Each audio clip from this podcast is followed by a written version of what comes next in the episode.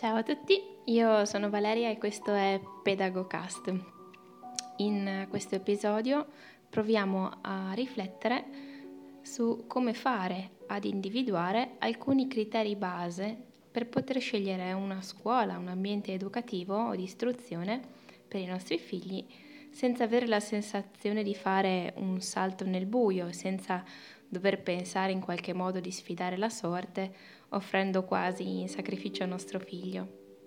Ecco perché eh, non possiamo negarlo, molto spesso si sente dire siamo stati fortunati o ci è andata bene o siamo caduti in piedi, per descrivere che il nostro bambino, tutto sommato, ha incontrato educatori o insegnanti che ci paiono in qualche modo degni di fiducia.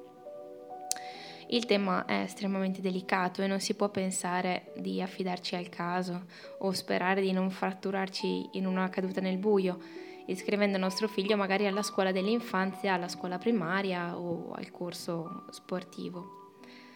Come primo punto, sono convinta che sia necessario fare focus su quale postura relazionale e quale stile educativo abbiamo con il nostro figlio questo ci aiuterà a porre una base di consapevolezza per individuare eventualmente quale può essere la realtà educativa in cui possiamo condurre i nostri figli senza vivere questo passaggio come un'esperienza che generi inquietudine in noi e nei nostri bambini o ragazzi. Mi sento qui di sottolineare che non è nemmeno scontato che i bambini e i ragazzi debbano per forza andare a scuola la scuola, intesa come istituzione che fornisce istruzione ed educazione, è una possibilità, non già l'unica e nemmeno la migliore a priori. Poiché prima di proseguire, appunto, mi pare necessario sottolineare come uno sguardo attento sulla persona, sul bambino e sul ragazzo, nella propria specificità, sia anche aperto e disponibile a valutare l'eventualità che possano esserci anche altre strade non scolastiche per offrirgli l'occasione di accedere ai saperi,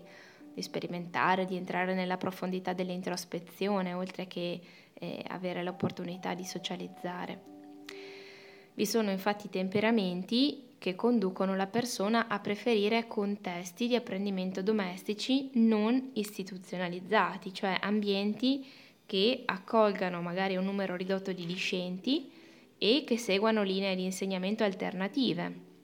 che consentano al bambino o al ragazzo di vivere spazi e posture in maniera più corrispondente al proprio bisogno. Per fare un esempio concreto, si tratta di ambienti di apprendimento talvolta che non utilizzano banchi e sedie, dove magari si vive lo spazio aperto come contesto di preferenza.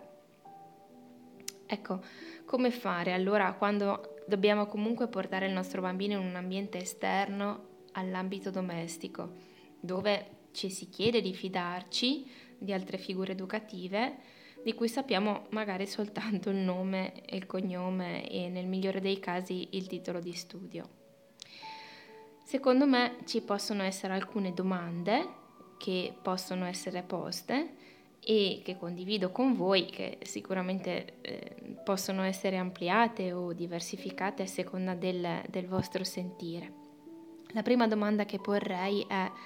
come viene gestito il bisogno di contatto del bambino, come viene offerto il contatto dell'abbraccio, del sorriso, dello sguardo dell'ascolto. Un'altra domanda può essere questa, come vengono rispettati i tempi del bambino? Viene messo al primo posto il rispetto della persona, le sue esigenze o il rispetto del protocollo, della buro- burocrazia, dell'organizzazione. Ancora si può domandare quanto numerose sono le sezioni e che rapporto c'è tra numero di bambini e figure educative. Come vengono gestiti i conflitti, se l'adulto si pone come figura mediatrice se vengono usati premi o punizioni e se sì di che tipo, come viene usata la voce, quanto tempo viene dedicato al gioco libero, ad esempio, e se avviene sotto lo sguardo collaborativo e partecipante dell'adulto o meno. Quanto tempo trascorrono i bambini all'aperto, come vengono corrisposti i bisogni di movimento del bambino, si può domandare se i bambini e i ragazzi si possono arrampicare, se possono correre e se sì dove, se sono messi in sicurezza o se loro, viene loro impedito, insomma. Si può domandare ancora quanto tempo viene dedicato a stare seduti e quanto invece è il tempo dedicato all'espressività sensomotoria e il tempo dedicato al gioco simbolico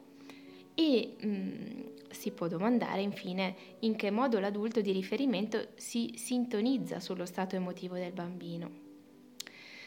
Tutte queste domande, che sono solo alcune, possono essere poste naturalmente per la scuola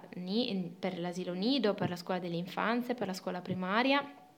ma anche per la scuola media inferiore e perché eh, ci ricordiamo che stare seduti è un punto critico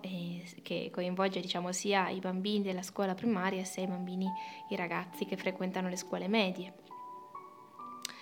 Per aggiungere alcune domande specifiche per la scelta della scuola primaria possiamo, posso proporre le seguenti. Ecco. come viene gestito il discorso della valutazione degli apprendimenti del bambino, domandare se ci sono dei voti e se questi vengono comunicati al bambino o solo al genitore, come vengono esplicitati i voti, in numere, in lettere, in giudizi. Domandare se c'è una linea pedagogica che faccia da spina dorsale per tutto l'agire educativo e didattico dei vari docenti, oppure se ciascuno fa per sé a seconda della propria sensibilità.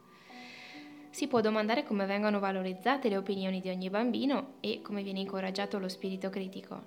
E infine si può domandare quali sono i valori portanti che innervano la missione educativa della scuola. Per la prima parte ci fermiamo qui. Nella seconda parte eh, vi offrirò una riflessione per concludere un po' questo episodio in merito al ruolo eh, della relazione importantissima tra genitori e educatori esterni alla famiglia.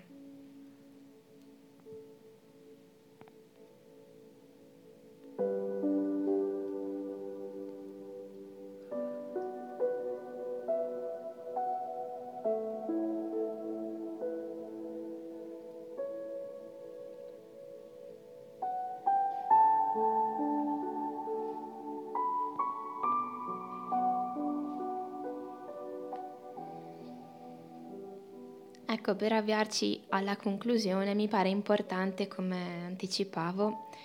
non dimenticarsi eh, che eh, è importantissimo evitare di delegare alla scuola, cioè siamo noi genitori, siamo noi le figure di riferimento per i nostri figli, la scuola è una parte di realtà, ecco, con cui verranno a contatto, ma che cercheranno sempre di comprendere attraverso il confronto con noi. Ciò che avviene a scuola i nostri figli lo riporteranno a casa e cercheranno in noi eh, un appoggio per poter dare un senso, cioè una direzione, un significato e anche un modo di eh, percepire gli stimoli eh, che sia appunto coerente e supportato dalla nostra presenza. Esimerci da questo compito mi pare che sia quasi un tradimento nei confronti dei nostri ragazzi, cioè, ma anche nei confronti della scuola. Non si può pensare appunto di delegare l'educazione dei nostri figli alle istituzioni scolastiche o alle realtà educative esterne alla famiglia. Dico che è un tradimento anche verso la scuola stessa perché delegare a peso morto il compito educativo agli insegnanti significa, a mio avviso, anche mettere in difficoltà quella missione educativa che alcuni insegnanti davvero tentano di portare avanti con tutte le loro forze, perché capiamo bene che non possiamo lasciare tutto il peso di questo delicato compito a persone che vedono i nostri figli poche ore alla settimana ad incastro e a slalom, talvolta tra varie discipline, in un ventaglio variegato di incontri con diversi insegnanti e dunque diversi stili relazionali ed approcci educativi. Il mio invito quindi per concludere è di prenderci cura anche così dei nostri figli, che siano infanti, bambini, ragazzi, mettendoci in ascolto anche delle loro richieste di aiuto e dei loro segnali di disagio se ci sono. La scuola perfetta non esiste, ma esiste la possibilità di scegliere quale è meglio per i nostri figli,